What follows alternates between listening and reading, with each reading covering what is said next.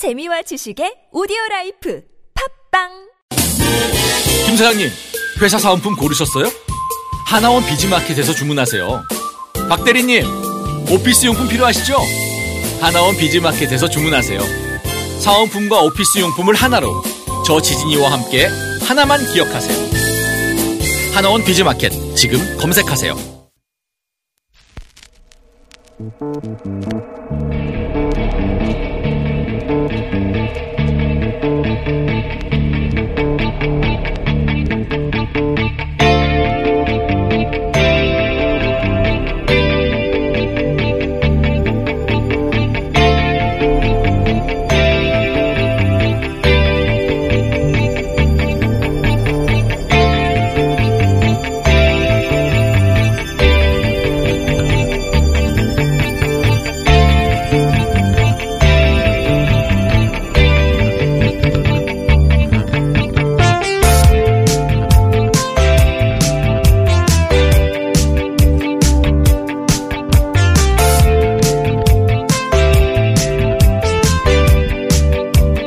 안녕하세요. 교수입니다. 화성으로 이주하는 비용이 언젠가는 50만 달러가 안 될 것이고 100만 명이 살 수 있는 자급자족 도시를 만들 것이며 자신 역시 화성으로 이주할 거라는 스페이스X의 앨런 머스크는 왜 화성에 가는가라는 질문에 이렇게 답을 했습니다. 화성과 지구에서 인류가 동시에 거주하는 다중행성 문명은 하나의 행성에서만 거주하는 문명보다 훨씬 더 오래 갈 것이기 때문이고 화성 프로젝트가 믿기지 않을 정도의 모험이기 때문에 인류 공용에 이바지하고 그 자체가 모험이라서 뭐 그런 이야기죠. 우리나라 중고등학생 그리고 대학생 취업희망 최상위가 몇 년째 공무원입니다. 구인 사이트 사람인의 조사에 의하면 미래의 자녀에게 바라는 직업 1위도 공무원입니다. 예를 들어 외교관이 되겠다는 건 직업을 선택하는 거죠. 하지만 공무원이 되겠다는 건 구체적 직업이 아니라 직업적 안정성을 택하겠다는 거죠. 모두가 앨런 머스크가 될 수는 없습니다. 하지만 모두들 공무원이 되고자 하는 사회는 바람직한가? 모두가 앨런 머스크가 될 수는 없으나 앨런 머스크가 한 명도 나올 수 없는 사회가 바람직한 것인가?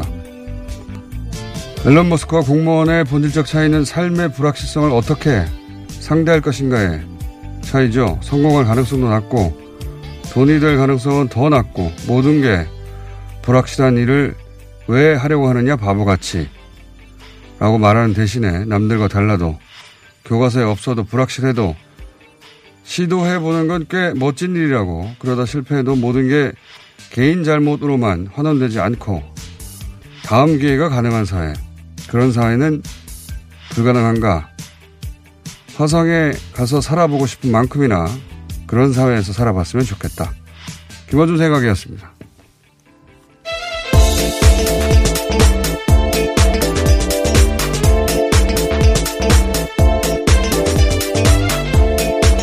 시사인의 김은지입니다. 네. 화성에 가서 살 수는 있는데 못 돌아올지도 모른다. 그러면 화성에 갈 거예요? 안 갈 거예요?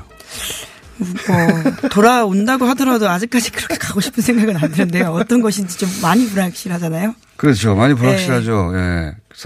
그런데 그런 사람들이 있어요. 네, 그렇죠. 예. 그리고 그런 사람들 이해가 안 간다는 사람들도 있는데 저는 사실 100% 이해가 갑니다. 저한테 그런 기회가 오면 저는 화성에 가보고 싶어요. 아, 돌아올 가능성이 없다라고 하더라도요? 완전 제로만 아니라면 아주 낮다. 예, 완전 제로라면 저는 안 가겠어요. 근데 아주 낮지만 있긴 있다. 왜냐하면 궁금하잖아요. 불확실성에 배팅을 하시는 케이스시군요. 궁금하셨습니까? 예, 그 사람을 움직이는 게 뭐 돈이나 좋은 차나 집이나 꼭 그런 것만 아니라 호기심이나 모험심이나 그런 거일 수도 있어요. 근데 이제 그걸 보고 바보 같다고 하지 않고, 아, 그것도 꽤 멋지다. 네, 근사한 생각이긴 합니다. 네. 그렇게 말해주는 사회에, 물론 뭐 앨런 머스크도 일론입니까? 네, 앨런 머스크. 네. 네. 한쪽에서는 사기꾼 소리도 듣긴 하는데, 그런 인물이 나올 수 있어야 결국 새로운 시대도 열 수 있는 것이고. 저는 이런 문화가 부러운 거죠. 예. 그렇죠. 새로운 상상력을 존중해주고 말씀처럼 사회적 안전망이 있기 때문에 도전할 수 있는 사회라고 하는 게요. 굉장히 그러니까, 다른 토양을 만들고 있죠. 그러니까 바보 같다고 말해주는 대신에 야 그건 힘든데 그것도 꽤 멋지다라고 말해주고 그렇죠. 네. 먹고 사는 문제도 굉장히 중요한데 공무원이라는 직업이 잘못됐다는 게 아니에요. 근데 그 예를 들어서 나는 외교관이 되고 싶다라거나 그건 직업을 선택하는 거죠. 근데 공무원이 되겠다는 건 직업을 선택하는 게 아니에요. 그게 직업이라고 착각하지만 공무원이 하는 일이 얼마나 많고 직종이 얼마나 다양합니까? 그건 그냥 안정성을 택하는 거예요. 직업을 선택하는 게 아니라. 이 너무 어릴 때부터 취직 이런 이야기 가 만연한 사회가 아닌가 우리가. 예, 또 그만큼 한국 사회가 희망을 주지 못한다라는 점들도 있는 것 같고요. 불안정성이 워낙 커지다 보니까 다들 빨리 자기 미래를 결정하고 싶은 거죠. 그러니까 미래를 결정하는 게 아니라니까요. 저는 그러면 상관없다고 생각해요. 예를 들어서 미국 그 아이들 혹은 뭐 보면 소방관, 경찰관 또는 뭐 우주비행사 영웅적 캐릭터 좋아합니다. 예, 구체적 직업이긴 하죠. 그리고 일본 보면 축구 선수 혹은 야구 선수가 항상 남자들이고 여자아이들은 이거 재밌는데 파티시라고 하나요? 빵. 예. 예. 케이크 가게 주인. 굉장히 구체적이에요. 예. 근데 공무원 잘못됐다는 게 아닙니다. 자꾸 말씀드리지만 이거는 구체적인 직업이 아니고 내가 안정성을 택하겠다는 거예요. 그 그림이 없는 거예요, 머릿속에. 공무원이 직업 1위를 몇 년째 달린 나라가 있는가. 예. 하여튼 그런 생각을 합니다. 앨런 머스크 보면서. 그리고 서양이 이런 문명을 리드해온 지가 몇백 년 됐는데 그렇게 길진 않아요. 언제부터 그랬어요. 근데 언제까지 계속 지켜봐야 되느냐 그런 생각도 들고. 자, 앨런 머스크 이야기는 다음 기회에 다른 코너에서 좀 길게 해볼까 합니다. 오늘 첫 번째 뉴스는 뭡니까? 네, 화성 이야기하다가 갑자기 여의도 국회로 가려니까 굉장히 답답한 마음도 더 드는데요. 자유한국당 김진태, 이종명, 김순례 의원의 궤변 사고로 또 다른 논란이 일고 있습니다. 이들은 근거 없는 북한군 개입 진상규명을 계속해서 주장하고 있는데요. 뿐만 아니라 보통 공개가 되지 않는 유공자 명단을 물고 늘어지면서 5.18 민주화운동을 폄훼하고 있다라는 비판이 계속 나오고 있습니다. 5.18 민주화운동을 폭동이라고 규정했던 이종명 의원은 어제 의원직 사퇴 입장문이라는 걸 냈는데요. 하지만 내용을 보면 잘못에 대한 책임을 진다라기보다는 다시금 망언을 하고 있다라는 비판을 받고 있습니다. 내용을 보면요. 북한군 개입, 북한군 침투 조작 사건에 대해서 이념 논쟁이 아닌 승복력 있는 검증, 그리고 5.18 유공자 명단 공개가 즉각 이뤄지면 징계 제명이 아닌 스스로 국회의원직에서 물러나겠다 이렇게 밝혔습니다. 네, 이게 뭐 사과 어제도 오프닝에서 얘기했는데 사과인 척 하는데 사과가 아니에요. 근데 보면 그 명분이 이제 광주 시민의 명예를 회복시키기 위해서라고 명분을 달고 요구하는 게 북한군 개입을 밝혀내야 된다는 거예요. 그러니까 이게 논리적 모순인 것이. 자신들이 북한군 개입을 주장하잖아요. 예. 그래놓고 광주 시민 명예를 회복시키기 위해서 북한군 개입이 없다는 걸 검증해야 된다. 그래야 광주 시민의 명예가 회복된다는 건데 그런 말은 자기들밖에 안 해요. 네, 게다가 검증이 없었던 것도 아니고요. 지난 39년 동안 6차례나 국가 차원에서 조사가 이뤄졌고요. 모두 사실무근으로 밝혀진 바가 있습니다. 그러니까 광주 시민의 명예는 자신들이 훼손해놓고 광주 시민의 명예를 훼손 되어 있으니 면을 회복하기 위해서 그걸 밝혀야 된다. 논리적인 모순이죠. 자기들만 주장하는데. 그렇죠. 예. 전혀 반성하지 않고 있는 태도라고 보면 될 것 같습니다. 그런 생각이 전혀 없는 것 같아요. 예. 자, 그런데 이제 이런 주장에 한 배를 탄 김진태 의원과 황교안, 오세훈 세 사람만 지금 당권 주자로 남았거든요. 예, 도전하겠다라고 어제 밝혔는데요. 3자 대결 구도가 됐습니다. 일정 변경 놓고 보이콧 돌입했던 당권 주자 6명 가운데서는 오세훈 전 시장만 출마하기로 했는데요. 나머지 홍준표 전 대표, 심재철, 주호영, 정우택, 안상수 의원은 불출마 입장문을 냈습니다. 이 김진태 의원 같은 경우에는 이제 지금 어디 회부됐죠? 뭐라고 그러죠? 징계위요? 예, 예. 징계위 회부돼서 자격 문제가 오늘 결정되겠죠. 근데 물론 뭐 당권 주자인데 자격 정지하겠냐 싶긴 한데 그런 불리한 점도 있고 지명도도 면에서도 언더독이고 그러다 보니까 어제 광주에 또 내려왔는데 일부러 일정을 잡은 거죠? 예, 그렇게 보입니다. 왜냐하면 애초에 가능하지 않은 일정이었는데 가서 비난을 받는 모습을 보이겠다는 게 아닌가 싶은데요. 고난받는 언더독. 예. 예. 선거운동이죠 이것도. 결국은 이제 김진태 의원의 득표력이 얼마나 되느냐. 김진태 후보의. 그리고 지금 불출마한 나머지 네 사람 주자였던 사람들이 누굴 밀어주느냐, 표가 어디로 가느냐, 여기에 달려있겠죠. 네, 홍준표 전 대표까지 합치면 5명이긴 합니다. 어쨌든, 오세훈 전 시장이 절호의 기회를 받긴 했습니다. 예. 예. 네, 그래서 오늘 아침 어떤 신문은 어부지리가 아니라 오부지리다라는 표현을 써가지고 제목을 아예 달았더라고요. 맞습니다. 본인이, 만들어낸 건 아닌데. 양강구도가 됐죠. 예, 결과적으로는 사실상 양강구도에 가깝고, 김진태 의원이 황교안 전 총리의 표를 얼마나 뺏어가느냐. 또 오세훈 의원 전 시장이 나머지 주자들의 표를 얼마나 모으느냐에 달려있겠죠. 그 정도 관전 포인트 같고요. 자, 다음 뉴스는요. 네, 북미 관계 관련해서요. 스티브 비건 미국 국무부 대북정책 특별대표가 남북미 3자 정상회담에 대한 가능성을 밝혔습니다. 비건 대표는 미국 워싱턴에서 방미 중인 문희상 국회의장과 여야 대표단을 만나서 이렇게 이야기했다라고 하는데요. 이번 2차 북미 정상회담은 단독으로 북미만 진행하지만 언젠가는 3자, 그러니까 남북미가 함께할 수 있는 날도 있을 것이다라고 언급했다고 합니다. 그러면서 이런 말도 했는데요. 북한과의 관계 정상화, 평화 조약, 한반도 경제 번영 기반 확보는 먼 길이지만 그렇게 하기로 선택했다라면서요. 사안에 대한 의제도 합의했다라고 밝혔습니다. 이 말만 놓고 보자면 일단 베트남의 2차 북미 정상회담 이후 합의문에 종전선언 성격의 내용이 담길 것 같고 그리고 추후에 남북미가 함께 모이거나 혹은 뭐 별도의 이벤트를 통해서 종전선언을 다시 한 번 더 하는, 그러니까, 문건에 한 번 남기고, 그리고, 대형 3자, 만남이 있다. 그렇죠. 네. 3자 혹은 4자가 따로 만나서 선언을 하지 않겠나. 그런 추정이 가능한 멘트입니다. 예. 네, 왜냐하면 공개적으로 이런 가능성을 언급한 것이 트럼프 행정부에서는 처음 나온 이야기이기 때문에 굉장히 눈에 띄는 발언입니다. 트럼프 대통령이 이제 전쟁을 끝낸다는 이야기는 주구장창 했습니다만, 이 종전선언과 관련된 구체적인 이야기가 그 트럼프 대통령의 그런 두루뭉실한 얘기가 아니라 구체적인 얘기를 나온 건 처음이. 네, 게다가 3자가 모인다라는 이야기도 굉장히 눈에 띕니다. 꼭 3자가 될지는 모르겠습니다만 어쨌든 그런. 가능성까지도 언급했다. 네, 평양에 방금 다녀온 비건 대표 그런 말을 했다는 게 좀 의미가 있는 거죠. 그런 얘기가 나왔나 봅니다. 자, 다음 뉴스는요. 네, 또 관련해서요. 백악관이 트럼프 대통령의 대북 접근법을 긍정적으로 평가한 칼럼을 언론에 배포했습니다. 일종의 비핵화 회의론에 대한 반박이라고 볼 수 있는 건데요. 토드 린드버그 허드슨 연구소 선임 연구원이 월스트리트 저널에 기고한 칼럼입니다. 트럼프는 북한과의 외교에 진지하다라는 제목인데요. 버락 오바마 행정부가 이란에 대해서 취한 정책보다 훨씬 나은 정책이다라고 이야기하고 있습니다. 이 사람 인터뷰해 봐야 되겠네요. 예, 저희가 한번 추진해 보겠습니다. 예, 한반도 전문가이기도 하고요. 오랫동안 이 이슈들을 봤습니다. 자, 뭐 워낙 예를 들어서 군인들의 입으로 특히 북한이 핵을 완전히 포기하지는 않을 것 같다.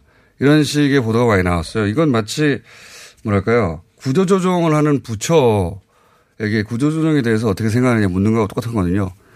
군인들은 원래 군사적 대결 그리고 군사적 위협을 대비해서 있는 존재들 아닙니까? 예, 기본 가정이 그렇습니다. 네, 그러니까 군인들의 입장에서는 자기 관점에서 그런 말을 하는 건 너무 당연한 것이고요. 군인들이 외교관은 아니니까. 근데 이제 군인들에게만 그런 얘기를 물으면서 북한이 핵을 포기하지 않을 거라는 말을 계속 보도하는 건 아까도 말했지만 구조조정을 할 텐데 구조조정 대상이 되는 부처에 가가지고 구조조정에 대해서 어떻게 생각하냐 묻는 거하고 비슷한 거예요. 네, 반대하는 이야기 먼저 하겠죠. 아무래도. 네, 뻔한 답변을 할 수밖에 없는 그러라고 있는 조직에다가 그 질문을 하고 고발아 북한이 핵을 포기하지 않을 거다라고 하는 이야기는 하나만 한 얘기입니다. 예. 자, 그런 보도 하도 많아서 그 얘기를 했고요. 오늘은 미니가 하나 있어가지고 짧게 하나만 더 언급하죠. 네, 오랜만에 사립유치원 이야기 다시 좀 전해드리겠는데요. 사립유치원 원장과 교사들이 교육청 점거 농성을 벌였다라고 합니다. 그러면서 사립유치원 비리를 막기 위한 국가회계 시스템, 그러니까 에듀파인 도입을 압박하자 이에 대해서 항의하기 위해서였다라고 하는데요. 네. 하던 대로 하는 거죠. 예. 이분들이 예를 들어서 아주 절박한 그 노조나 뭐 기타 단체들이 점거해서 일주일씩 막 그 정도 하면 제가 관심을 좀 가지겠습니다. 저는 이분들이 하루 이틀 아니면 하루도 못 넘기고 나올 거라고 봐요. 예, 이미 밤샘 농성을 하지 않고요. 예, 이야기를 하기로 합의가 되어서 예, 나왔다라고 합니다. 오늘 정식으로 만난다라고 하더라고요. 예, 알겠습니다. 예. 오늘 여기까지 하겠습니다. 예, 시사인 김은지였습니다. 감사합니다.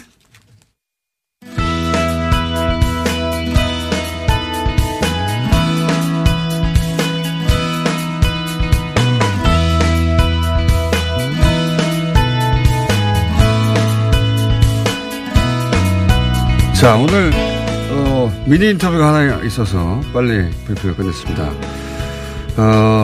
tbs에서 전화 연결을 한번 연결했던 분인데 스튜디오에 직접 모셨습니다. 배우 김규리 씨 나오셨습니다. 안녕하십니까? 안녕하세요. 네. 김규리입니다. 뉴스공장에 여배우가 나온 건 저희 처음인데 모신 이유가 있어요. tbs에서 프로그램을 하나 맡기로 하셨죠. 네. 라디오 네. DJ로 2월 25일부터. 2월 25일. 몇 시부터 합니까? 몇 시입니까? 뉴스공장 끝나고 바로입니다. 바로. 네. 자, TBS에서 먼저 제안을 한 거예요? 아니면 내가 10년을 굶었으니까 라디오로 해야 된다고 TBS 사장님이 먼저 찾아간 거예요? 어느 쪽입니까? 제안을 주셨죠, 당연히. 네, 제안을 줬는데 네. 10년을 굶었으니까 너무 반가웠죠. 네. 이렇게 웃어도 되나요? 죄송합니다. 아침부터. 자, 프로그램 성격이 뭐예요? 빨리빨리 해야 돼요. 이거 5분 만에 끝내야 되기 때문에. 네. 프로그램 성격이요? 저도 잘 모르겠어요. 아직 결정된 게 하나도 없어요. 아니, 25일이면 며칠 안 남았는데, 이제. 예, 다 다음 주인데, 네. 제목도 정해진 게 없고, 그 코너도 정해진 게 없어요. 그래가지고, 네. 지금 오늘 나온 이유가, 지금 여기가, 뉴스공장 청취자들이 이름을 참 잘 지어주시잖아요. 참여도가 굉장히 높습니다. 네, 네. 그래서 지혜를 모으려고 하고요. 그러면은, 네네. 이 프로그램에서 무엇을 하고 싶은가 네. 본인이 그걸 얘기해봐요. 하고 싶은 건 진짜 많아요. 그러니까, 제가 제일 잘할 수 있는 게 뭘까라고 생각을 했는데, 그게 바로. 쉬는 거잖아요. 오래오래 쉬었잖아. 어머. 그런데. 맞는 것 같아요. 근데 문화예술 쪽으로 다루면 좋을 것 같고, 문화예술. 네 그리고 개인적으로는 좀 제 뉴스공장 들으면서 좋았던 것 중에 하나가 낮은 곳에 스피커를 두는 것이 참 좋았거든요. 그러니까 그 일을 직접 하는 사람들에게 당사자들 이야기를 들어주는 게 너무 좋아서 저도 그렇게 빨리빨리 얘기해 줘. 천천히 하지 말고. 아, 그런가요? 자. 제 말투가 들렸어요.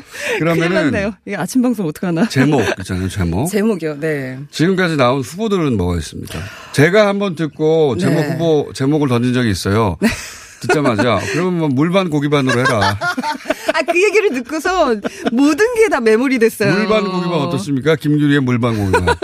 제가 그걸 던졌던 이유는. 고기반이래. 좀 쉽게 하고, 방송은. 네. 너무 긴장하지 말고. 네, 네. 그리고. 물반 고기반이라는 게 이것도 하고 저것도 한다는 의미도 있고 네. 또는 뭐, 뭐랄까요. 아무거나 잡아도 그렇죠. 아무거나 잡아도 다 걸린다. 그러니까 무조건 성공할 것이다. 이런 의미도 있는데 네. 김규리의 물반 고기반 괜찮잖아요. 물반 고기반. 근데 어쨌든 제가 던진 여러분 살려주세요. 제목은 그거고. 네. 지금 나온 게 되게 많아요. 스태프들이 던진 건 뭡니까? 네, 뭐, 안녕하세요. 9시엔 김규리입니다. 뭐 이것도 있고요. 9시엔 김규리입니다. 너무 흔해. 9시에 만나요. 김규리입니다. 이것도 있고요. 그것도 흔하고요. 예. 아침엔 김규리, 오전엔 김규리, 오늘은 김규리 뭐 이런 거 있고요. 아침은 제가 하는 겁니다. 의상과 의태어도 좋은 게 많잖아요. 그래서 그 의견 주신 게 말랑말랑, 뭐 한 땀, 말랑말랑, 두근두근 뭐 이런 거. 한 땀. 네. 한 땀은 이게 바느질이나 뜨개질에. 그러니까 그렇게 이렇게 네. 정성스럽게 한다라는 뜻인 것 같아요. 뭐 이런 것도 있고요. 이건 안 됩니다. 십전대보탕도 있어요. 십전대보탕. 이거는요. 10시 전에 하는 네. 십전대보탕. 그러니까 여러분의 든든한 보약이 되겠다는 다짐으로다가 피디님께서 막 던지셨어요. 십전대보탕 아니면은. 왜 그러세요? 물반 고기반. 어머. 큰일 났네. 십전대보탕 하면. 여러분 살려주세요, 저 좀. 10시 전에 하는 그런 뉘앙스가 있어요. 10년 대부터 네, 괜찮은데. 그렇고요. 야, 뭐 괜찮아요 김규리입니다. 뭐 으르차차 김규리도 있고요. 부장님 의견으로는 화양연화가 있었어요. 왜 화양연화요? 모르겠어요 저도. 근데 화양연화 김규리? 김규리의 화양연화? 여기 김규리의 화양연화. 근데 화양연화는 홍콩 영화잖아요. 그렇죠. 근데 개인적으로 저희도 그 저 한국어로 된 우리말로 쓰자 이래가지고 만들자 이래서 그 자리에서 묵살당했고요. tbs 대표님의 의견도 있었어요. 아, 뭡니까? 규리 마수리. 너 규리 뭐 이런 거. 그 너 규리 대표님한테 의견 내지 말라고 저는 이제. 자 김규리 씨 나가주세요 이제. 저 좀 살려주세요. 자, 네. 25일부터 이게 다다음 주 월요일입니다. 다다음 주 월요일이고요. 네, 25일부터 네. 아침 9시 뉴스공장 끝나자마자. 근데 제목은 아직 정해지지 않았고. 네. 그리고 중간 뉴스가 원래 있잖아요. 근데 그 중간 뉴스가 없이 바로 시작하기 때문에. 김규리 씨 빨리 나가주세요. 보는 시간대 얘기하시고. 2-3분만 기다려주시면 바로 채널 고정해주시면 제가 나옵니다. 여러분 부탁드립니다. 자. 네. 그러면 요 제목이 후보들이 등장하고 네. 그리고 그 후보들이 결정이 되면 그때 네. 한번 다시 나오시는 걸로 하고. 네, 좋아요. 예, 빨리 나가주세요. 예. 여러분 좋은 하루 되세요. 네. 25일부터 김규리 씨 목소리 매일 들으실 수 있습니다. 아 시원하다. 오빠 나 오빠 로션 줘. 안 돼. 저번에도 쓰고 가져갔잖아. 오빠 거 엄청 좋던데. 얼굴이 환해지는 게 남자 화장품이 왜 이렇게 좋아? 갈색병 원료 명품 비피다가 고함량으로 들어가 있다네. 오빠 이거 바르고 얼굴 엄청 환해졌잖아. 아 그게 다 로션 덕분이었구나. 빨리 내놔 나 좀 쓰게. 바르는 순간 살아나는 환한 얼굴. 여자가 탐내는 남자 로션 헤이브로 맨즈 브라운 올인원 로션. 지금 포털에 헤이브로 검색하세요. 먹었니? 마이 무다이가 떠나라. 체지방? 무지 많다이가 떠나라. 콜레스테롤? 마이 높다이가 떠나라. 일석삼조 다이어트 미궁 떠날 땐 체지방 핫! 콜레스테롤 핫핫! 먹은 만큼 싸주마. 새끈하게 비워주마. 핫핫핫! 체지방 콜레스테롤 완전 분해 완전 배출. 일석삼조 다이어트 미궁 떠날 땐 다이어트? 문제는 배출이야. 일석삼조 다이어트 미궁 떠날 땐. 잠을 충분히 자도 피곤한 분, 운동 시작부터 힘들고 지치는 분, 일상의 활력이 필요한 분, 이런 분들을 위해 활력 충전 코어업을 추천합니다. 코어업은 활력 충전에 필요한 9가지 기능성 원료에 신개념 단백질과 아미노산을 더해 차원이 다른 활력을 선사합니다. 박지희와 제시카가 추천하는 활력 충전 코어업. 포털에 코어업을 검색해보세요. 코어업 2+1 이벤트 참여하세요. 검은 네온을 부릉하고 내뿜는 차량에 눈살 찌푸리신 적 있으시죠? 19년 2월 15일 미세먼지 특별법 시행에 따라 미세먼지가 심한 날 연료 구분 없이 5등급 차량의 수도권 운행이 제한됩니다. 위반 시 10만 원의 과태료가 부과되니 내 차가 5등급인지 환경부 콜센터 1833-7435에서 확인하세요. 또한 서울시에서 노후 차량 조기 폐차, 매연 저감장치 부착을 지원해준다니 자세한 사항은 120 다산 콜센터로 문의하세요. 이 캠페인은 서울특별시와 함께합니다.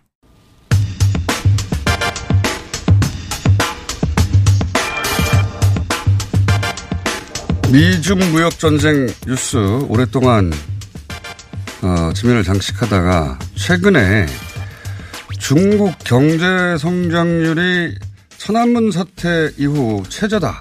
예, 이런 뉴스가 나옵니다. 중국 경제 위기설 짚어보겠습니다. 그러니까 경제 최배근 교수님 스튜디오에 나와 계십니다. 안녕하십니까? 네, 안녕하세요. 자, 중국하고 우리하고 그 경제적으로 많이 엮여 있으니까 네. 중국이 어려우면 우리도 좀 영향을 받지 않습니까? 그죠? 그렇죠. 지금 뭐 대표적으로 지금 수출 같은 경우 보게 되면요. 1월 달에 중국 수출이 한 19% 줄어들었어요. 전체 수출 평균은 한 5.9% 정도 줄어드는데 중국이 한 19% 줄어들었으니까는. 5분의 1이 줄어들었네요. 예. 5분의 4가 됐네요. 그러니까 전체. 예. 굉장히 줄었는데 예. 그래서 이제 저희가 중국 경제가 정말 어려운가 한번 짚어보려고 교수님을 모셨습니다. 근데 제가 관련 기사를 읽다가 시진핑 주석이 예. 했다는 말입니다. 1월 예. 말에 예. 블랙스완을 경계해야 된다. 예. 블랙스완은 들어봤어요. 예. 예. 이게 돌발적인 위기 이런 거 아닙니까? 그렇죠. 예. 그런데 회색 코뿔소를 예방해야 한다. 네. 이렇게 말을 했는데 일단 회색 코뿔소가 뭡니까? 기사가 많이 나오던데. 먼저 이제 그 동물에다가 이제 색깔들을 이제 앞에다가 수식하고 네. 있잖아요. 네. 그러니까 이제 수완이라는 게 이제 백조를 되게 이제 우리가 의미하잖아요. 네. 백조는 이제 흰색깔을 얘기하잖아요. 그러니까 검은색 백조라는 게 굉장히 예, 이제 예기치 못했던 거죠. 그렇죠. 그러니까 네. 우리가 전혀 상상하지 못했던 것들이 이제 발생하는 거라면은 네. 코뿔소는 뭐 여러 색깔이 있긴 하지만은 네. 일반적으로 우리가 알고 있는 게 회색 코뿔소잖아요. 그러니까요. 그렇죠. 원래 그러니까 있는 코뿔소 아닙니까? 그렇죠. 그러니까 이제 되게 뭐냐면 이제 우리가 알고 있는 거라 이거죠. 아, 알고는 있는데 이제 코뿔소가 한번 이제 화가 나거나 하게 되면 굉장히 이제 그러니까 분노를 하거나 하게 되면은 그 잠재해 있는 위험이고 그렇죠. 알고 있는데 예. 크게 생각하지 않았던 예, 어떻게 보게 되면은 이제 크게 생각하지 않았다는 의미도 있지만은 또 한편에서는 해결 방법이 없을 수 있는. 아, 그러니까 있는 줄 아는데 예. 어떻게 할 수는 없이 그렇죠. 괜찮겠거니 했던 거. 예. 그게 어느 날 폭발하면 큰 일이 된다. 그렇죠. 근데 이제 저는 이제 더 중요한 부분이 그거를 이제 그러니까 우리가 되게 알고 있는 위험은 예. 예방을 할 수 있잖아요. 예. 근데 문제는 뭐냐면 예방을 하기가 어려운 이제 그런 의미가 좀 내포되어 있다고 보고 있습니다. 그러면 예. 예측하기 힘든 돌발 위기야. 어차피 예. 예측하기 힘드니까 예. 제껴놓고 예. 회색 코뿔소 중국 경제 회색 코뿔소가 뭡니까? 뭐길래 시진핑 주석 이런 이야기를 계속하는 거죠? 그러니까 주로 이제 그러니까 부채와 관련해서. 인민일보에도 나왔어요. 회색 코뿔소. 그러니까 이제 이게 2013년도에 이제 다보스 포럼에서 예. 이제 국제 이제 그러니까 정책협회 이제 그 회장이라는 분이 사용한 용어인데요. 중국 같은 경우는. 얼마 안 됐네요. 역사가. 그렇죠. 예. 예. 그러니까 이제 금융위기 이후에 예. 우리가 이제 블랙스완에 대해서 많이 경계심이 높아져가지고 거기에 대한 이제 그러니까 많이 대비라든가 이런 것들은 이제 늘었는데 문제는 뭐냐면 금융위기 이후에 지난 10년 이상 동안에 엄청난 돈들을 퍼부어가지고 이게 이제 그러니까 위기는 잠재웠는데 그 속에서 그러니까 우리가 근본적인 요인들이 해결되지 않은 상황 속에서 새로운 그러니까 위험 요소들이 이렇게 싹트고 있는데 그 위험 요소들을 그러니까 우리가 이제 뭐 사실 해결할 수단이 마땅치 않다. 뭐 이제 이런 이제 그러니까 인식들이 많이 지금 퍼져 있어요. 그런데 중국의 그 회색 코뿔소는 그럼 뭡니까? 그러니까 이제 중국 같은 경우 보게 되면 이제 부채 문제와 관련해 가지고 예, 부채 문제와 사실은 이제 한마디로 얘기하면 부채 문제인데요. 부채 문제와 관련해서 이제 양대 부채가 되게 이제 기업 부채 하고 이제 정부 부채가 가는데. 예. 정부 부채는 규모면에서는 크진 않아요. 지난해 기준으로 한 48% GDP 대비 48% 정도인데 문제는 속도가 굉장히 빠르다는 얘기죠. 정부 부채는 너무 빠르게 늘고 있다. 예. 예. 한 2008년도에 한 27% 정도 됐었는데 이게 한 48%로 빠르게 증가하고 있고요. 특히 최근은 이제 빠르게 증가하고 있고 그 다음에 이제 기업 부채. 기업 부채도 그러니까는 지난 한 10년 사이에 그러니까 한 60%포인트 이상 그러니까 지금 한 160%대로 가고 있는데 근데 굉장히 빠르게 증가하고 있다는 거죠. 기업 그리고 국가 부채가 너무 빠르게 증가한다. 예. 네. 그리고 또 하나는 이제 뭐냐면 그림자 금융이라는 말이 우리가 금융이 이후에 이제니까 많이 이제 그 우리가 이것도 이제 부상된 용어인데요. 그림자 금융은 일반 금융과 그러니까 은행을 중심으로 하는 금융과 그러니까 비슷한 금융 역할을 하는데 네. 규제를 받지 않는 금융이라고 생각하면 돼요. 우리는 지금 제3금융권에서 그렇죠. 그러니까 이제 예, 그러니까 이제 뭐 사채 아닙니까 사실상. 한국은행이나 이제 금융감독원에 이제 그러니까 예를 들어서 우리는 대부분 금융 거래들은 대개 네. 이제 우리가 규제와 감독을 받는데 그 사각지대에 있는 어떤 금융 거래들 이런 부분들이 이제 하나가 있겠고요. 보통 이자가 높고 그렇죠. 그런 경우에. 그렇죠. 네. 규제 감독을 안 받다 보니까 이제 그러니까 위험한 투자도 많이 하게 되고 그에 따라서 이제 그러니까 어떤 문제가 발생할 수 있는 소지가 많이 있죠. 부채가 빠르게 늘고 부채 성격이 안 좋다. 예. 그래서 이제 이런 부분들은 사실 그러니까 이제 뭐 그다음에 이제 부동산 거품 같은 경우도 이제 얘기를 되고 있어요. 중국 같은 경우 부동산 거품은 오래전부터 사실 얘기되었던 것들인데 네. 물가에 비해서 너무 비싸죠. 예. 예를 들면 이제 부동산을 이제 그러니까는 뭐 경기 부양 수단으로 거기도 많이 사용을 하고 그래요. 그러다가 좀 이제 위험성이 있으면 또 이제 그러니까 규제를 해가지고 꺼트리고 이렇게 이걸 반복해 왔거든요. 근데 이게 부동산 부분하고 그림자 금융하고 밀접하게 관련돼 있어요. 그림자 금융의 돈들이 근로 부동산으로 많이 부동산 개발업체에서 많이 들어가 있기 때문에 그러다 보니까 근데 이 부분들은 저는 기업 부채 부분만 빼놓고 나머지 두 개 부분은 많이 이제 어쨌든 관리를 하고 있고 관리할 수 있는 수단이 좀 있다고 봐요. 네. 그러니까 이제 알려진 어떤 위험이 되겠는데. 네. 근데 이제 이 기업 부채 같은 경우는 지금 이제 중국이 성장률이 굉장히 빠르게 둔화되고 있어요. 예. 특히 이제 지난해 4분기 보게 되면 목표 성장률이 6.5에서 7.0으로 이제 정부에서 이렇게 책정을 했는데 그 밑으로 떨어졌죠. 6.4로 그러니까요. 예. 물론 뭐 그 소위 선진국에 비해서는 두 배 정도 높습니다만. 그렇죠. 예. 그런데 이게 지난 상반기에 비해서 굉장히 빠르게 둔화하고 있다는 얘기입니다. 그리고 이제 올 상반기도 더 이제 그러니까 이 둔화가 이제 더 이제 진행이 될 거로 이제 예상을 되고 있고요.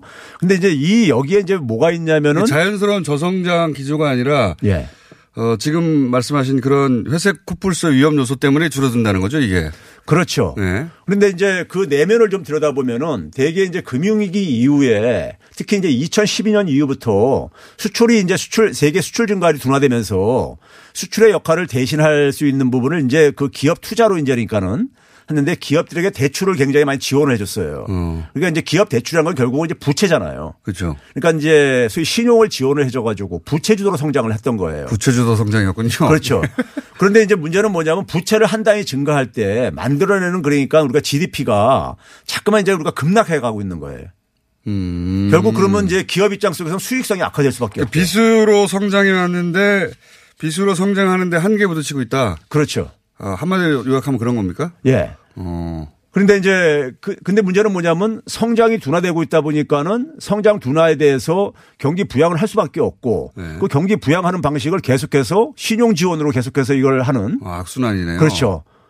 이거 뻥 터진 버블이 뻥 터질 수도 있다. 그렇죠. 이제 터질 수도 있지만은 우리나라처럼 외환위기 같은 사태는 저는 오긴 쉽지 않다고 봐요. 외환보유가 많기 때문에 문제는 뭐냐면은 이게 이제 기업들이 굉장히 좀비 기업화가 될 수 있다는 얘기죠. 술도산 이런 거 나오는 거 아닙니까? 예. 네. 그러면 이제 이게 이제 그러니까 일본의 장기 불황처럼 네. 굉장히 그러니까 오랫동안 중국 경제를 그러니까 이게 만성 무력증 상태로 이렇게 만들 수 있는 상황이 있고 중국 경제가 세계 경제에 미치는 영향이 굉장히 크다 보니까는 이게 이제 이렇게 우려가 되고 있는 거죠. 그러니까 어느 정도 그 성장에 이르러서 뭐 선진국들이 더 이상 고도 성장이 불가능한 뭐 2%, 1%, 3% 요 사이에서 왔다 갔다 하는 그런 성격이 아니라 고도 성장기 여전히 있는데도 불구하고 부채주도 성장을 해오다가 그 한계에 부딪혀서 지금 위험 신호가 오고 있는 중국 상황이다. 그렇죠. 또 한 가지 이제 우리가 주목할 것은 2008년도 금융위기 터지나 와가지고 2009년도에 대대적인 경기 부양을 위해 가지고 정부가 돈을 투입을 했었거든요. 4조 위안 정도요. 그게 GDP 대비 2.8%였었어요. 재정 적자를요. 아니 재정 적자가 2.8%였었어요. 그 네. 2009년도에요.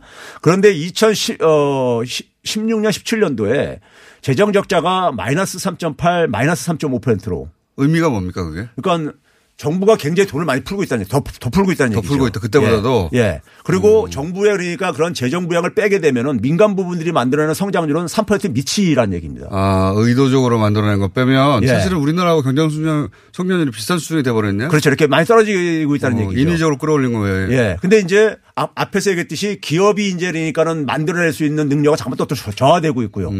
빚으로요. 우리나라처럼 소득주도 성장해야 되겠네요. 맞습니다. 그래서 이제 그것도 했었는데 그런데 네. 중국 같은 경우 그게 소위 말해 내수주도 성장이라는 것을 네. 사실 2006년부터 추진을 했는데 네. 성과가 쉽게 안 나오고 있어요. 왜 안 나오고 있냐면은 중국의 국영기업들 대부분이 중화학공업에 이제 그러니까 포진하고 있는데 중화학공업이 자본집약적이다 보니까는 고용을 별로 창출을 못해요. 그리고 내수하고 별로 상관없잖아요, 그게. 그렇죠. 네. 그러다 보니까는 소위 말해서 인민들의 그러니까는 임금이라든가 노동소득이 증가에는 별로 기여를 못하고 있는 거예요. 아하. 예. 알겠습니다. 중국 경제 위기설의 정체가 그거다. 오늘 짚어봤습니다.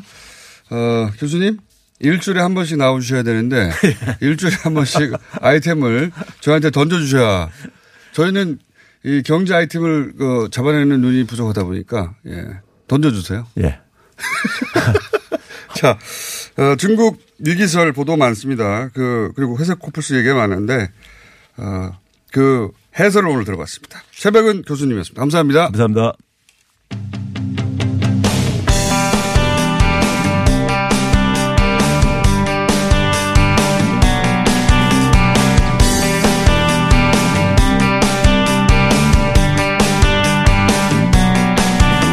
자, 이번에는 이 뉴스도 경제 관련 뉴스도 분류할 수도 있겠습니다. 수소차에 대한 얘기 굉장히 많습니다. 수소가 뭐냐, 수소차가. 뉴스가 나오는데 도대체 이 수소차가 뭔지 이해가 잘 안 가시는 분들 많죠. 김필수 대림대 교수님 오셨습니다. 안녕하십니까. 네, 안녕하세요. 예. 정부에서도 수소차, 네. 뭐 현대가 오랫동안 추진해왔던 프로젝트이기도 하고 수소차. 맞습니다. 근데 이제 수소차가 뭐냐. 네. 예. 전기차가, 대세 아니냐, 전 세계적으로. 네. 왜 갑자기 수소 차량이 수소를 어떻게 한다는 건지 여기서부터 왜 정부가 수소차를 전략적인 선택을 한 건지 혹은 뭐 현대는 왜 선택을 한 건지 네. 수소차는 어떤 원리로 가는 건지 다 모르겠거든요. 네. 차근차근 수소차가 어떤 겁니까? 수소차 하게 되면은 뭐 지구상의 기본 원소 중에 한 가지가 수소입니다. 가장 많이. 제일 많은 거 아닙니까? 네. 예. 물질 쪽에 많이 들어가 있고 또 공기 중에 산소가 항상 포진하고 있거든요. 예. 수소하고 산소가 결합이 돼서 H2O가 되고 물만 나오는데 그렇죠. 그 결합되는 과정에 전기 에너지가 발생을 합니다. 결합되는 과정에. 맞습니다. 그러다 보니까 물만 배출하다 보니까. 수소는 수소 혼자 존재할 수가 없잖아요. 맞습니다. 예. 그래서 산소하고 결합을 시켜서 그 결합시키는 장치를 스택이라는 장치를 씁니다. 거기까지는 알고 싶지 않습니다. 네. 근데 이제 복잡해지는 거죠. 근데 중요한 이제 결합시킬 때 네. 에너지가 나온다. 맞습니다. 네. 그래서 그 에너지가 나오는데 사실 전기차하고 조금 아까 말씀하신 수소차하고 어떤 대결 양상 이렇게 얘기를 하는데 네. 실제로 이 기술 공유가 한 70%가 비슷해요. 다시 말하면 전기차 같은 데는 배터리에다가 전기에너지 공급해서 모터를 돌려서 밖에다 전달하거든요. 그렇죠. 근데 수소차는 스택이라는 장치 즉 배터리를 대신해서 반응기만 틀린 거지 그다음에 전기에너지 발생을 하면 모터 통해서 밖에 전달되기 때문에 70% 정도가 기술이 공유되어 있기 때문에. 배터리 대신 스택이라는 장비가 맞습니다. 있는데 배터리가 전기를 발생시키는데 스택은 아까 말씀하신 대로 이게 결합할 때 네. 나오는 전기 에너지를 뽑아내는 장치다. 네. 배터리라고 생각하면 되는 거네요. 맞습니다. 네. 예전에 1960년대 우주 로켓에서요. 네. 외계를 나갔을 때 바로 이 연료전지가 썼어요. 네. 외계에서는 뭐 산소도 없고 수소도 없으니까 네. 탱크를 통해서 가지고 올라가서 반응시켜서 에너지를 얻어서 추진력을 얻고요. 나오는 물을 정제해서 우주인들이 마시는 물로 썼거든요. 아하. 이거를 지상에서 자동차로 적용해서 30년 적용한 게 수소차다 이렇게 보시면 됩니다. 그렇군요. 네. 그러니까 수소와 산소 화학 반응할 때 전기가 발생하는데 네. 그걸 잡아가지고. 맞습니다. 또 찌꺼기는 물만 나오다 보니까 리사이클 측면에서 완전한 무공해다라는 측면이죠. 그렇죠. 지금 화석연료의 배출 가스 때문에 얘기들 네. 많고 그래서 전기 쓰는데 네. 전기 배터리가 미래라고 하는데 수소차는 화학 반응하고 나서 물밖에 안 나오지 않냐. 맞습니다. 그러니까 배출하는 게 물밖에 없다. 네. 완벽한 친환경이죠. 네. 예. 근데 왜 다 수소차로 안 가고 전기차로 간 겁니까? 문제는 기술적인 완성도가 떨어진다는 겁니다. 가장 네. 중요한 부분들이 사용하는 수소가 이 지구상에 무진장 존재를 하고 있지만은 뽑아내기 위해서 들어가는 반응시키는 전기에너지가 더 들어간다면 문제가 있거든요. 그러니까 배보다 배꼽이 더 크면 안 되지 않습니까? 그렇죠. 예. 그러니까 이제 지금 쓰고 있는 수소는 석유 화합물에서 나오는 찌꺼기 중에서 부생수소를 주로 쓰고 있고요. 또 이 부생수소가 없는 경우에는 천연가스 같은 석유 제품에서 이 추출을 해가지고 수소를 쓰다 보니까 어떻게 보면 배보다 배꼽이 더 크고 또 석유 제품에 쓴다 그러면 완전한 무공해라고 얘기하면서 석유 제품을 좀 거리를 멀리 해야 되는데 이걸 쓴다는 건 좀 낯간지러운 부분이 있어서. 그러니까 이런 거네요. 공기 중에 있는 수소로 네. 분리하자니 비용이 너무 많이 든다. 맞습니다. 그럴 수는 없지 않냐. 네. 그러면 화석연료 찌꺼기 중에 나오는 수소를 네. 쓰자. 예. 이렇게 된 거네요. 그러니까 이제 좀 낚아지는 부분도 있어서 원래 제일 좋은 방법은 물을 전기 분해하면 우리가 초등학교 때 H2O를 예. 분해하면 H2하고 O2 산소하고 수소가 나오지 않습니까? 이걸 수전해 방식이라 하는데 이렇게 해주는 방법이 제일 좋지만은 여기 들어가는 말씀드린 대로 전기에너지가 많이 들어가는 다시 말하면 경제성이 떨어지기 때문에 이 기술이 대량으로 경제적으로 생산할 수 있는 방법이 나와야 되는데 아직 기술적으로 시간이 많이 필요하기 때문에 그러니까 이게 친환경은 확실하나. 네. 지금 말씀하신 이율 배반이 있다. 맞습니다. 그래서 전기 쪽으로 다들 갔어요. 그런데 왜 현대는 수소로 가고 정부는 수소로 간다고 하는 겁니까? 사실 이제 궁극의 차 하게 되면 친환경 차만 하이브리드 전기차 수소차 이렇게 세 가지를 얘기를 하거든요. 순서대로 이제 이 어느 정도 보급이 되겠지만 수소차는 우리가 하이브리드는 섞어서 하는 거고. 맞습니다. 예. 화석연료와 전기동력을. 그런데 전기차도 완벽하지는 못하거든요. 사실 전기차하게 되면 배터리에 전기에너지를 공급해서 자동차 자체는 무공해지만은 배터리에 들어가는 전기에너지를 예를 들어서 지방에 있는 화력발전소에 석탄 화력발전소 만들면은 간접적인 오염원이 많이 배출되거든요. 이것도 이제 넌센스라는 거죠. 그렇긴 하네요. 그러니까 사실 이제 가장 좋은 나라가 노르웨이 같은 나라예요.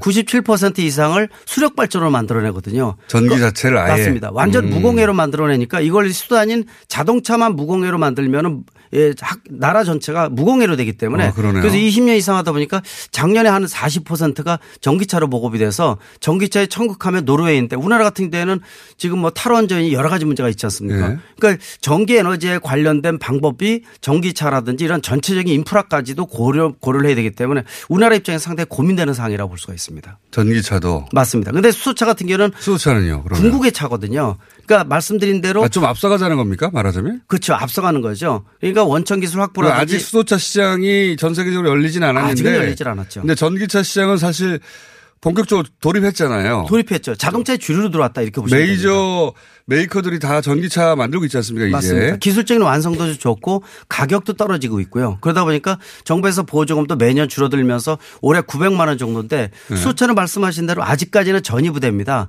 최후의 궁극의 차다 그런데 주도권을 확보한다는 측면이 있지만은 아직까지 전 세계적으로 인프라라든지 예를 들어서 전기차 같은 경우만 하더라도 벽에 콘센트가 나와 있으니까 여기서 전기를 꺼냈으면 되니까 연계만 있으면 되는데 그렇죠. 수소차 같은 경우는 방법은 유일하게 수소 충전소뿐이 없어요. 그러니까 우리 주유소식으로. 그러니까 네. 전기차는 개발 단계에 따라서는 집에서 콘센트 꽂아가지고도 할 수 있는데 네.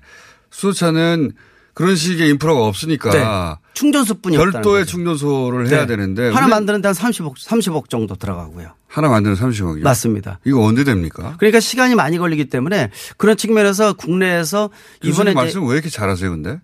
아유. 알고 봤더니 tbs 라디오 교통시대를 이미 진행하고 계신 김필수 교수님입니다. 광고 잠깐 하고요. 말씀 이렇게 잘하시는데. 그런데. 네. 근데 이게 이런 거 있잖아요. 그 왜 일본의 예전에 베타 비디오하고 VHS 예? 비디오. 예. 그러니까 기술은 뛰어났는데 베타가 네. 앞서가가지고 자기 혼자 그거 주장하다가 네. 대사가 VHS에서 죽어버렸잖아요. 홀딱 망했습니다. 그러니까 네. 수소도 네. 기술적 완성도는 높고 분명히 일로 가는 게 맞는데 네. 전기차 시장이 뭐 앞으로 한 30년, 40년, 50년 이어지면 네. 그 뒤에나 올 시장을 미리 해가지고 망하는 거 아니냐 이런 수. 좀 조심을 해야 된다는 거죠. 예를 들어서 말씀드린 대로 친환경차 3청사 결국은 내연기관차는 줄어들 수밖에 없습니다. 그건 그런데 하이브리드차는 이미 자리매김했고요. 또 네. 전기차 보급이 되면서 정차 중첩되면서 하이브리드 전기차 수소 연료전지로 가는 걸 맞는데 네. 문제는 지금 수소차하고 이 전기차가 어떻게 보면 어느 쪽 주도권 싸움이 아니라 상존할 가능성이 상당히 크거든요. 아, 둘 다 있을 것이다. 예. 왜 그러냐면은 지금 현재 내연기관차 보면은 가솔린과 디젤이 역할을 틀리게 하지 않습니까? 네. 마찬가지로 전기차 하면은 도심지에서 단거리용 같은 경우가 훨씬 더 유리하고요. 네. 또 수소차 같은 경우는 700km 이상 주행할 수가 있기 때문에. 아, 그래요? 맞습니다. 한번 충전시키면 지금 현재 700km지만 1000km 넘는 것들이 나올 예정이거든요. 아, 장거리가 가능하네요. 맞습니다. 수소차는 그러니까 그럼 국내 환경에서는 한번 주행하면 끝까지 가는 거네요. 맞습니다. 1000km 정도니까 최대요. 네. 그러면은 서울에서 부산 왕복 충분히 할 수가 있기 때문에 버스 같은 경우에 장점이 있어서 그런 장점이 아마 있네요. 이 뒤로 가면은 70% 기술 공유를 하기 때문에 역할을 분담해서 두 가지가 상존할 가능성이 높습니다. 아, 그래서 지금 버스 같은 게 수소차로 나오는 거군요. 맞습니다. 훨씬 더 유리하다고 볼 수가 있죠. 또 여기다가 자율주행차가 또 안에 꼭지지 않습니까? 잠깐만요. 그러니까 네. 지금 기술 수준에서는 예를 들어서 행선지가 정해져 있고 예. 그 행선지가 이게 버스처럼 종점들이 정해져 있는 곳, 네. 대형 네. 같은 경우에는 그 지역에다가 충전소만 만들면 맞습니다. 수충전소만 훨씬 더 유리하겠죠. 왔다 갔다만 하니까 자동차한테는 아직도 멀지만 예. 그런 주기적으로 같은 지역을 반복해서 반복하는 뭐 트럭이라든가 버스라든가 네. 이런 수송수단한테는 유리할 수도 있네요. 훨씬 더 유리합니다. 그러니까 장거리용으로서 유리하고요. 또 이 전기차와 더불어서 완전한 두 가지가 무공해 자동차이기 때문에 네. 결국은 둘이 상존할 가능성이 상당히 높다고 볼 수 있지만 우리한테 네. 기술적인 장점이 있는 부분이 있습니까? 현대나 우리나라. 일단은 전기차 같은 경우에는 전체적으로 선진국 대비해서 우리가 한 3년 정도 뒤진다고 볼 수가 있는데 전기차는. 수소차는 사실 20년 이상 연구하면서 일본과 더불어서 세계 최고 수준입니다. 아, 기술 그러니까 수준에서. 맞습니다. 끌고 갈 수가 있다는 거죠. 근데 또 한 가지 이제 약점은 말씀드린 수소 충전소는 아직 기술적인 완성도가 70%뿐이 안 됩니다. 다시 말하면은 도리어 차는 잘 만드는데 수소차는 거기에 충전시키는 수소 충전소는 원천 기술 확보가 아직 덜 돼 있다는 거니까 이 부분도 좀 노력을 해야 된다고 보고 있는 거예요. 미래에 대한 주도권 확보라고 보시면 될 것 같습니다. 그러니까 뭐 예를 들어서 이런 특허 관련을 우리나라가 많이 보유하고 있어요? 많이 보유하고 있습니다. 그러니까 전기차에 비해서? 맞습니다. 선진국을 100이라고 얘기했을 때 우리는 뭐 70% 뭐 80% 이렇게 얘기하지 않습니까? 네. 선진국을 100이라고 했을 때 우리가 수소차는 100이다 이렇게 보셔도 됩니다. 아, 이 경우는? 네, 맞습니다. 아, 그래서 미래를 생각해서 수소차 부분에 투자를 한번 해보자. 맞습니다. 우리가 가장 앞선 분야니까. 국내에서 테스트베드를 통해서 좀 더 기술 완성도를 높이고요. 또 일본 등 뭐 벤츠나 이런 데서도 본격적으로 이제 수면 위로 올라오기 시작을 했거든요. 그런 측면에서 지금까지 한 40-50년 동안 선진국을 뒤따라갔던 우리가 패스트 팔로우 역할이었었는데 앞으로는. 패스트 팔로우요? 네. 뒤따라갔다 추격자였었다는 거죠. 그러니까 그러나 이제 앞으로 주도권을 빨리 뺏겼다는 얘기 아닙니까? 맞습니다. 수소차를 가지고 해보자라는 측면은 강하다고 보십니다. 수소차는 우리가 기준을 마련해보자. 맞습니다. 한번 시도해보자. 네. 그러니까 수소차가 당장 전기차보다 시장성이 있거나 기술이 완성됐거나 하는 의미는 아닌 거네요. 아직은 아닙니다. 예, 그런데 특정 분야에서는 수소차가 유리한 점이 분명히 있고 예. 지금 도달한 기술 수준으로도. 네. 그래서 우리가 특허도 많이 가지고 있고 하니까. 예. 일본도 비슷해요? 우리하고? 일본 도요타가 비슷하고요. 국내는 물론 이제 현대차가 중점적으로 나서고 있고 또 일본의 혼다에서 3파전인데요. 혼다는 좀 떨어진다 볼 수가 있고 결국은 현대하고 도요타 싸움이다라고 보시면 좋을 것 같습니다. 도요타가 세계 1위 아닙니까? 뭐 수소차 하게 되면 우리도 뒤지지는 않습니다. 그래요? 수소차 네, 분야에 있어서는? 예.